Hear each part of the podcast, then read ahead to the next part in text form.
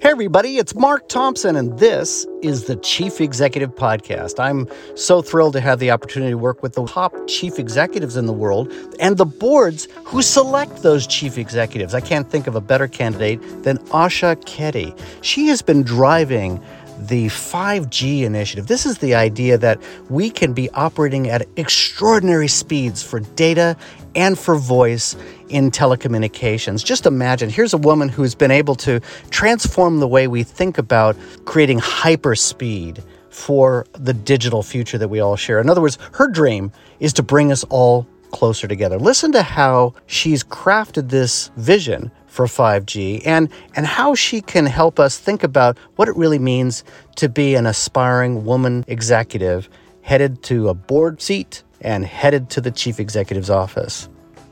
Here's Asha.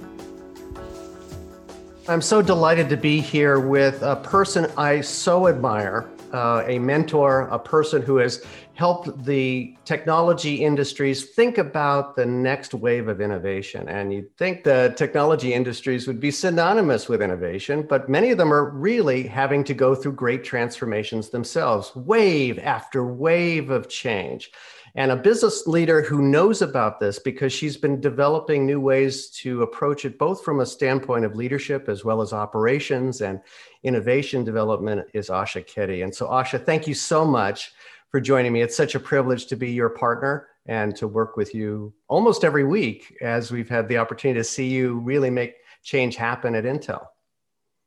Thank you, Mark. It's my pleasure, and I'm very grateful to be here.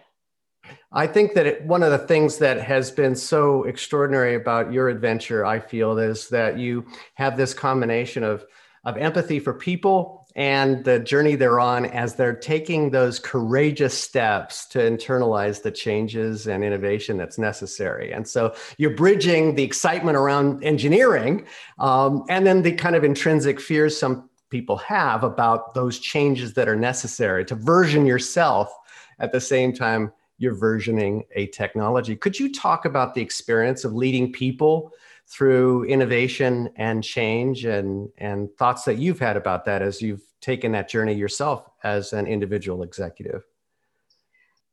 It all boils down to purpose.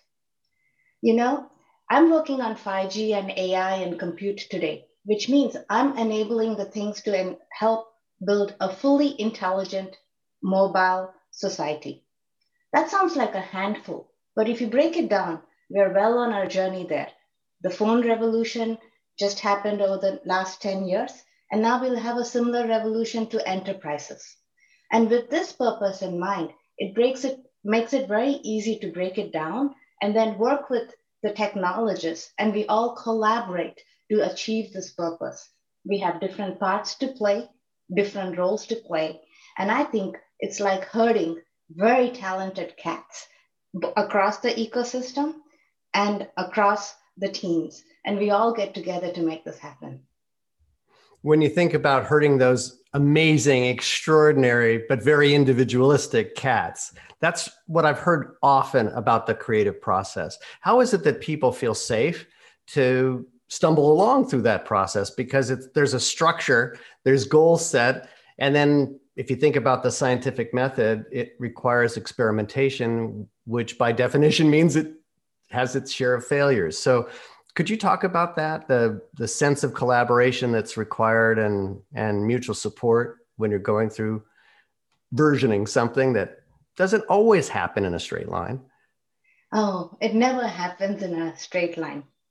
I'll first say technology is predictable but what human beings do with it is not, right? Even if you look at 4G, the main purpose or the killer app for 4G was video calling, FaceTime anywhere. But if you look at what the companies and the people did with it, it was like the end of taxi unions as we know it and the gig economy, right? Because you were always connected.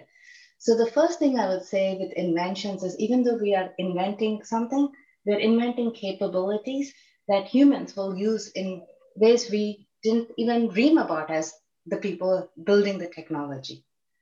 Now, when it comes to the teams, we have to go through periods.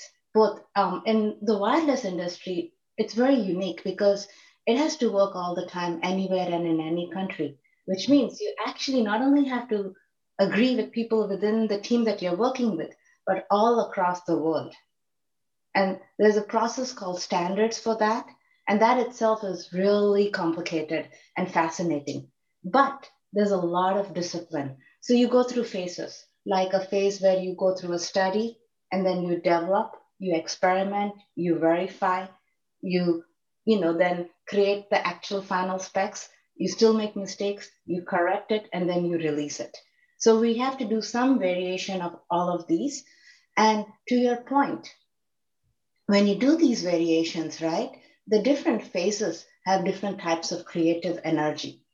The study phase is the most creative, and the one where you, to create that safe space, you have to allow for brainstorming, not shooting down things too early, allowing the process to run. So I think the study phase is the place where we can do it and the most. And then in the building phase, we've set a baseline. Now it's all hands on deck to start looking at these. There's still like pockets of innovation that happen, but it is not as free form as in the study phase. And so that's one way to do it. To talk about safe spaces, a lot of it has to do with listening and hearing. Um, I think, Mark, you have said it's not about how you, what you say, it's about how you make people feel. And I think this concept is so essential, even though the teams that build all of these are mainly PhDs and they're so talented. But the concept of listening and how you make each other feel as we start building towards this is important. The study phases allow us to have goals to march towards so we can then help each other get towards those goals. I love the fact that you're giving structure to the madness and chaos that is endemic to the, the creativity because what you're saying is that there's you're creating in a sense some swim lanes or progress points where saying in this first lap we're supposed to be running all over the mm-hmm. place as we're studying what the opportunities are. I remember Ed Catmull at Pixar talking about how he actually had a different room because they're doing these highly risky theatrical releases that are using technology and they're using creativity and music often and animation all at the same time, not nearly as complex as what you do with a chip. And yet, certainly like herding cats. And so they needed to provide this kind of container, this context. In this room, we're brainstorming. We won't be hearing any criticism today. We're not going to be shooting down anybody's idea. We're taking all this in, we're researching, we're gathering evidence. And then they'd have a different context, a different room, literally a physical space that would trigger the conversation of, okay, we now have to curate this overabundance, this, this embarrassment of riches that we have, so that we can start to say these based on evidence have more potential than others. And so they would take that through those phases. And i think people forget that is a great way to make it feel safe if there's a context for the meeting that is also giving permission to those different those different conversations so we don't get confused. When you think about your journey and and approaching this as both a business person and an executive who's leading technology how do you help the scientists bridge to the business or or think about the context in which they're serving their customers? Um, so when we think about this constrained innovation process, right, market that we're talking about, first, I'd like to say different people may be having different strengths at various stages, right? So some of the more creative ones may mm. tend to lean towards that. And the trick back to getting it to a commercial product is to have enough overlap so those phases then look like you have a continuous building project. Mm. The second thing I would say is uh, all of this is good. But since we are actually doing things that help uh, look at what we can do as a company and an, as an ecosystem to transform what we have to do, we have to prioritize, right? So this abundance of ideas, we then have to prioritize to what is the most needed what do some of the folks like the operators, the AT&Ts of the world, the CMCCs of the world, what do they need? What do they need first? And so that then helps set us the staging, if you will, of what is um, happening. Let's take 5G for an example. The most exciting things of 5G actually got standardized way after 5G was released. because the most important thing was backwards compatibility on phones before unleashing the new capabilities of enterprises. And to the point of how do you convert it to a business? What you have to work from the get-go, like design for manufacturing, they say, it's almost like you have to design for business um, within a company, right? So there's the ecosystem where we create the pie. And then at Intel, we have to figure out how we want to address the pie. So for that, we have to start with the elements of uh, what are the financial models, what are the variables, how do we take this to market, what are the channels we sell. At Intel, our goal in this uh, pie is to help power the network. So we have chosen a very specific goal around democratization and providing the ingredients and the components that help achieve this vision. Because so much of this is around what I call connected compute. And that's how we chose to address this from a business point of view. I see. That's interesting because what seems so evident from the way you're describing this and, and in your earlier commentary around getting it out to the market and then backward compatible, that to me feels like you're creating that minimum viable product that has to not be minimum because you're baked into the machinery and yet you're getting feedback from the customer. How are they using this technology? How is it improving their business or their their lives? Could you take a moment to explain to those of us who might consider themselves well educated but don't have a clue what you're talking about when when you're talking about what does it mean to me as a as, as an individual as a human going from 3G to 4G and your vision for 5G that everybody's excited about right now. What, what does that really mean in terms of what it does for me?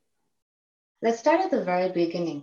Um, back, maybe some uh, people may not remember, we used to have those phones where they were all landline and we used to call them circuit switched, which means you literally had a wire and exchanges and everything was co- covered um, through wires.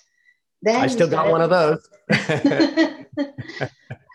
and, and then we started cutting the wire with 2G. With 3G, we started getting it more data driven, right? And so that enabled more and more data consumption, but it was different.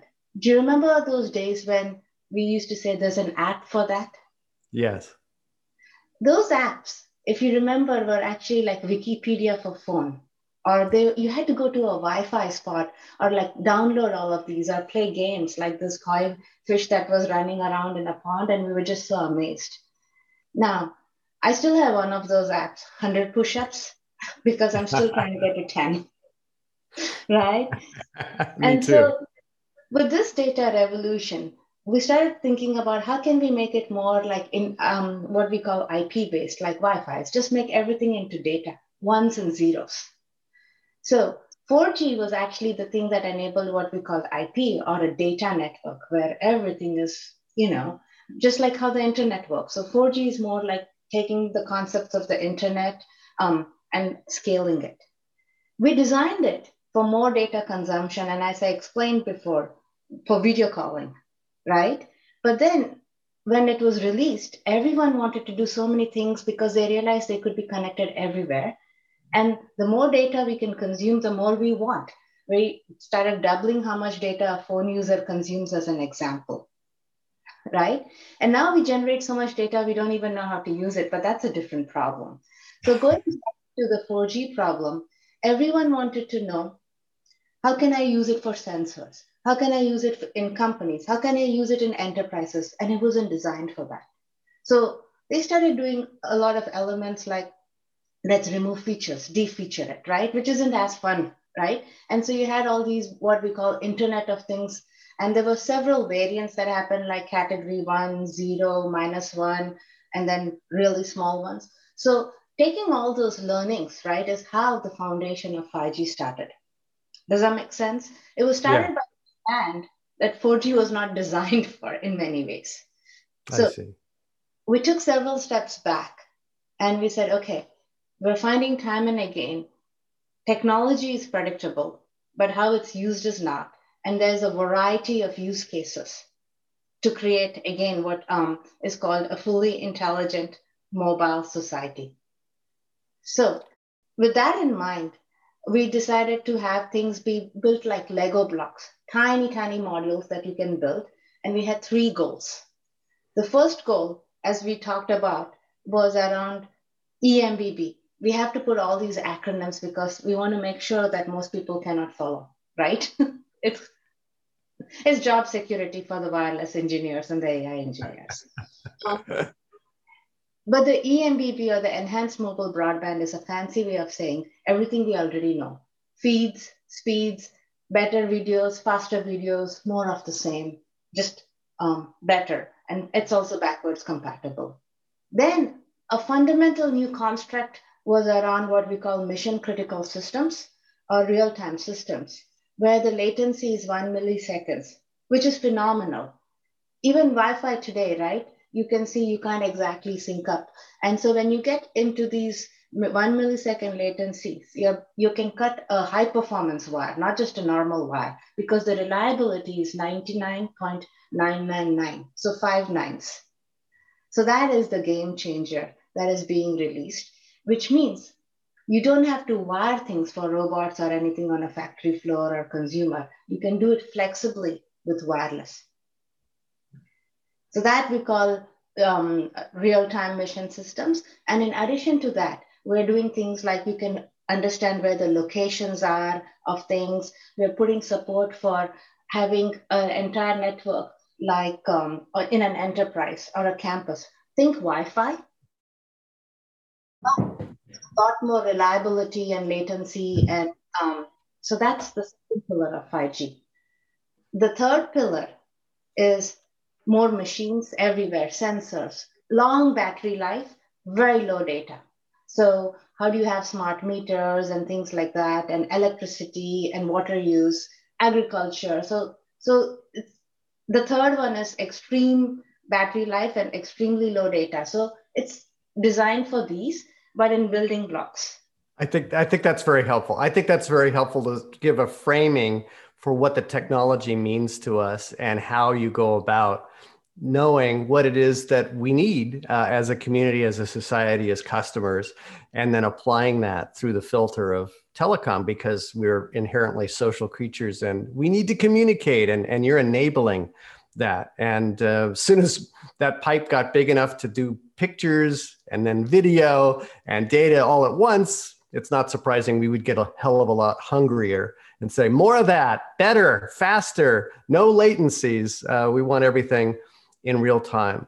When, when you think about the progress that you've made in your career, rising through a company, what advice would you give to others who follow in your footsteps about what it means to be promoted and, and get that next job or to start to present yourself in a way that makes you ready uh, for an organization to recognize uh, your talents and, and what would be some insights or or challenges that you might even share along the way in in getting from there to to here? Um, what advice would you have? Uh, mark i think i can give advice but you have always have to hold the mirror right? So i know what to do and sometimes i stumble on the advice i'm giving I'm a coach, so I specialize in giving advice that I don't follow until reminded by the the brilliant people who I coach, and and and then I drop and do the 50 push-ups. so, with that in mind, I think a few things. Early on in my career, I realized that I could be dead right very easily. What I mean by that is I have the traffic lights that are green. I want to go through it. There's a car coming the opposite way, breaking all the rules, but I have the right of way and it's my ability to go. Problem with being dead right is where would I end up? In a hospital or worse, and nowhere closer to the destination. So the first thing I had to learn was to not be dead right. And it's an art. And the second thing is to bring people together right? Sometimes if you go and present for someone who's starting early in their career and to a room full of people and they don't adopt it and something similar gets adopted, it may be because people need the time to understand and it takes repetition and it takes um, time to understand and communicate and to make sure that it's a two-way communication and some things that help are maybe meet them offline before you have the big meeting. So one or two of them who are influential to this understand and agree and have their skin in the game. So the second thing I would say is to get people skin in the game. And it takes time sometimes. So it's about relationships. You know, Mark, you specialize in that, right? So you build the relationships. And so you have more credits than debits with that person. And so you can mm-hmm. have these artful conversations and debates. The third thing I would say is take those risks. You know, it, it's you know it's funny though. Sometimes the older you grow, the harder it becomes to take those risks. And so I've taken more. And so I would encourage people to take those risks, not knowing where you land, right? And that is important to take the mantra of I will either succeed at what I want to achieve or I will learn. The fourth thing I would say is help others succeed. Know your audience, focus on their audience, right? Really help other people in their goals. And that makes it much more easy to do the thing of collaboration we talked about and achieve much bigger goals. Let some things go, just give it away. Or like, you know, but it kind of goes with the dead right, right? And the last but not least, I would say, is don't compare. Just don't compare right? And um, we're all in our own journeys, and we have to look at it from the aperture of what we want to get out of life at any given second. And some of the most inspiring people for me are like in all walks of life, or actually all kinds of things, including like nature and animals and all of it, right? So those would be it in a nutshell. I love that sense of inspiration that you get from people who are living full out in many different fields. And I, I think that's an insight that's so easy to lose, as you say, over the years, particularly as we either become more risk averse because we work so damn hard to get where we are, we don't want to mess it up. Um, that's the that's to me is the individual metaphor for our own leadership journey that companies have organizationally when they also get com, you know mm-hmm. a little bit risk averse and complacent saying look we work so hard to get this we don't want to mess with the product um, but that journey is one where, as you say, you can reach out not only to the people in your field, but even in the ecosystems around you or in other areas of passion to, to gain your insights. Can you remember a time as a young person that you started to discover this set of four or five principles that um, have been really evolved and, and have been flowing through your veins ever since. I mean, can you remember a time when you decided to become a better collaborator because maybe that's that was the only way forward or there was a challenge at some point that helped you start to gain confidence around this approach to life? Sure, I can give you a few examples. I'd like to start with one when I was really young. I was in fifth grade, and they used to ask all the, uh, I had just got back to India from being in Columbus, Ohio. And they used to ask all the kids at that time, you know, when you grow up, used to ask the boys, what do you want to become? And they used to ask the girls, hey, when you grow up, who do you want to marry? And the answer, there was only one correct answer to both those questions. And the answer was a doctor or an engineer. And so I had to think about why is that the only answer? You should, if you gave other answers, you were corrected. And I realized for back then in that society, it was about being middle class or like, you know, being able to have the freedom to have some, uh, to live a fulfilling life because there were people at back at that time that um, we had many different challenges, right? Including extreme poverty and all of it. So with that, I decided, why do I have to marry a doctor or an engineer? I want to become a doctor or an engineer. So that was the start of it. I think and then as I continue to think about it, I've made every possible mistake. Um, I'll give you a couple of examples that helped me learn. Um, I um, tried to, um, when, when I got promoted first from being a manager of like a team to being a, what we call a second line manager, which is a manager of managers. I still remember the day vividly when the three managers came to my queue and said, We need to have a chat. And they came to me and said, You know, you're not letting go of the work. And I was 25 at that time. And they said, either you change and let us do the work, or we quit. So that was a really good moment because I had to change. They didn't quit. And so my 25 year old self, I mean, really, um, so I always think about that a lot because I think that was a learning moment. And we have really close relationships even to this day. But I had to realize that when you do things, you have to figure out who your audience is, how you make people feel, and all of it. A third one that I'll give an example for is before that, actually. Uh, when Intel was working on Wi Fi and Centrino and all, it, it was before it was common, or we had companies, it was worldwide. And we were using the same techniques you use for wires, for wireless in testing and other things. It was me- it was very robotic. It was um, repetitive, and it wasn't as innovative.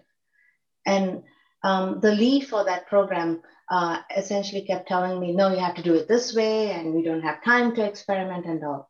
And I remember being the validation lead at that point and work even though, and it was in a research area, so there was still creativity, and telling the three engineers I worked with, you know, we can do whatever he wants in the morning, and let's use the afternoon for us because what he's asking is so basic and so, you know, for lack of a better word, risk averse that we can just get it done.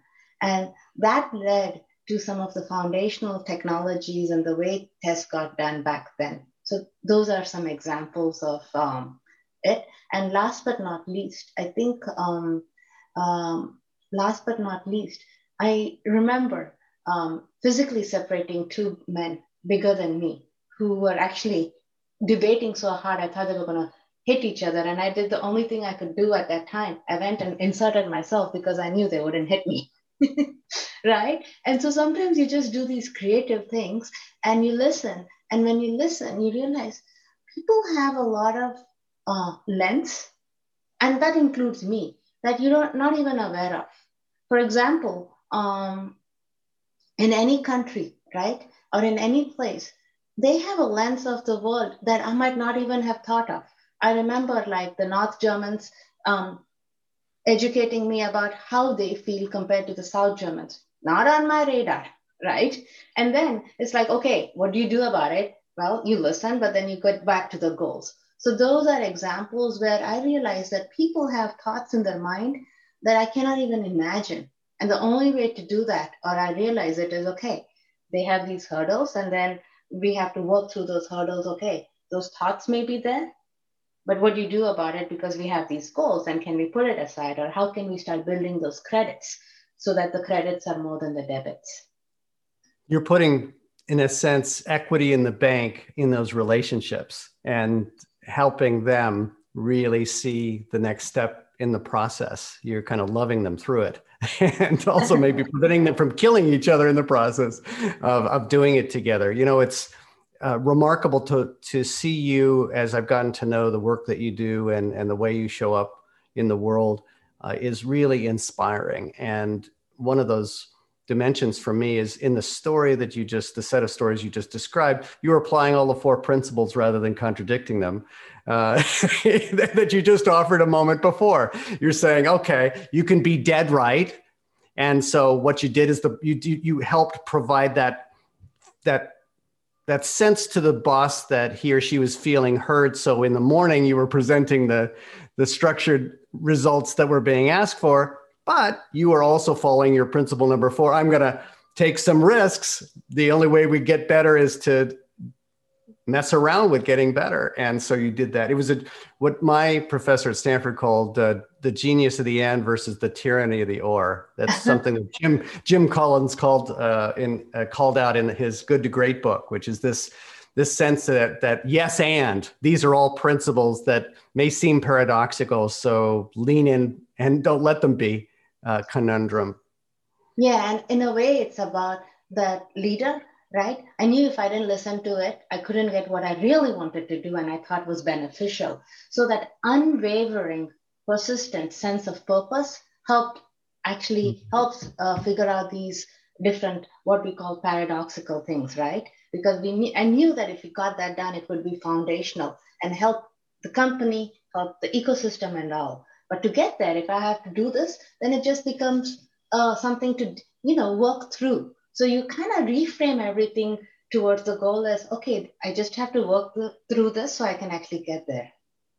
I think that it's it's so brilliant for you to frame it that way because I don't know how often any of us realize the the water we're swimming in.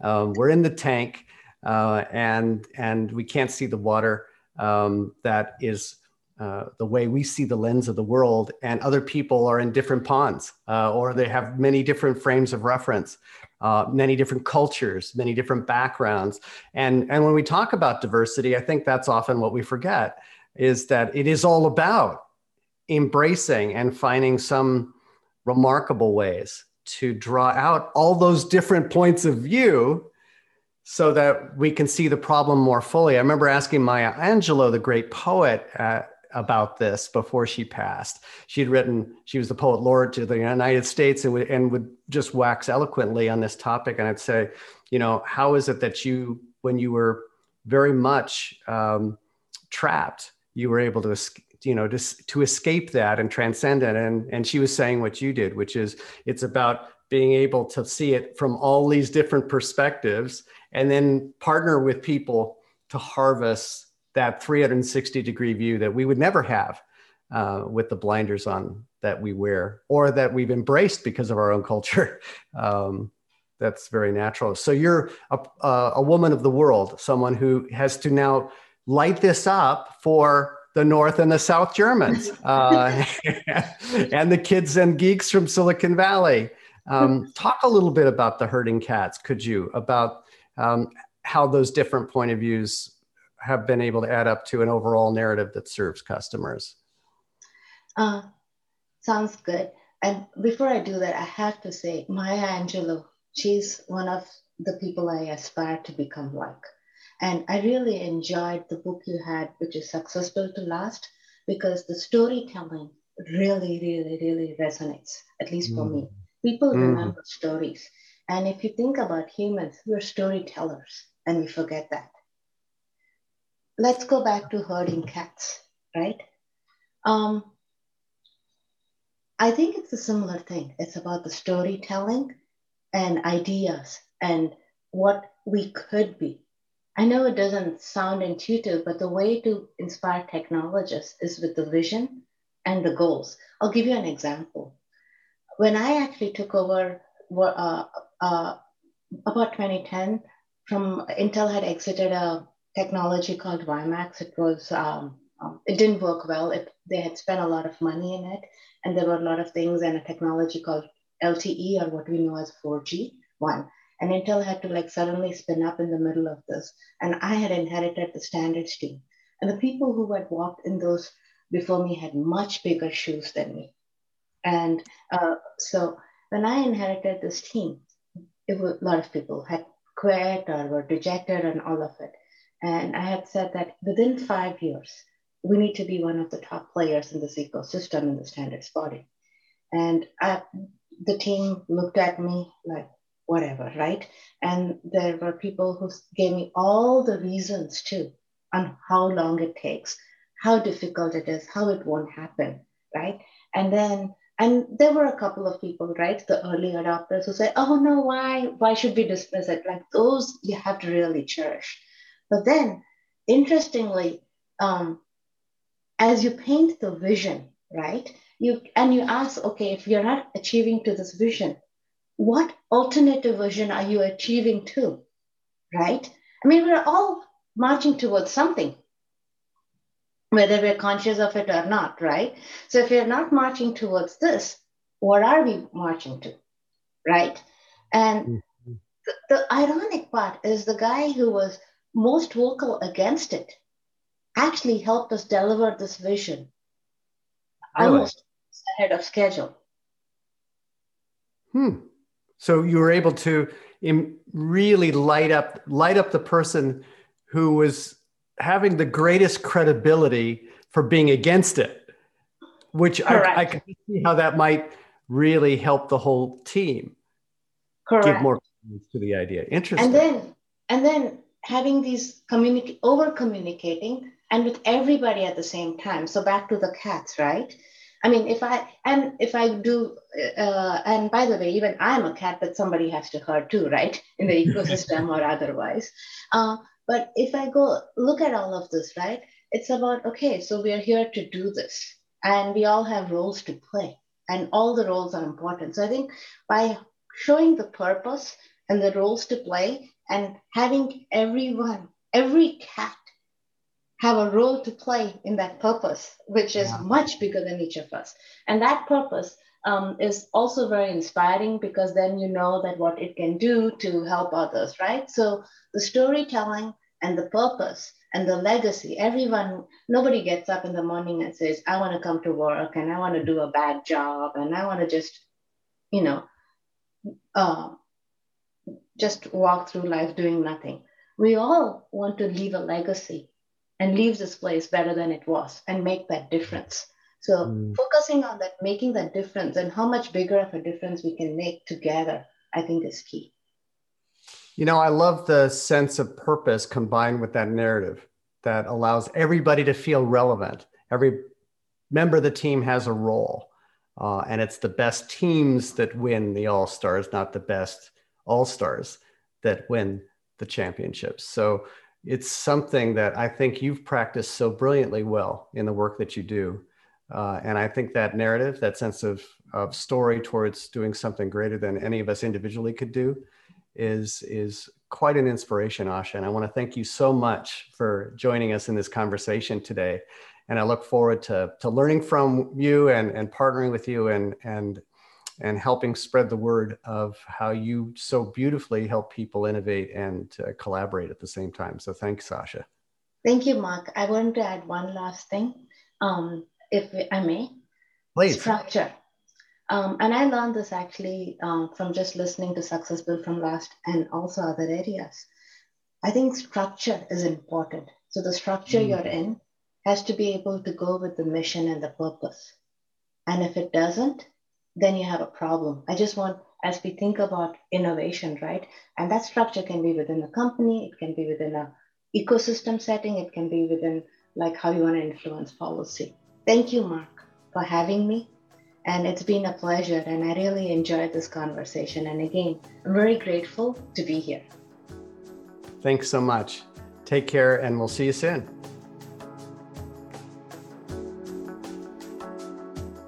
Thanks for listening to the Chief Executive Podcast. I'm Mark Thompson, and please don't forget to like and subscribe for more episodes every week.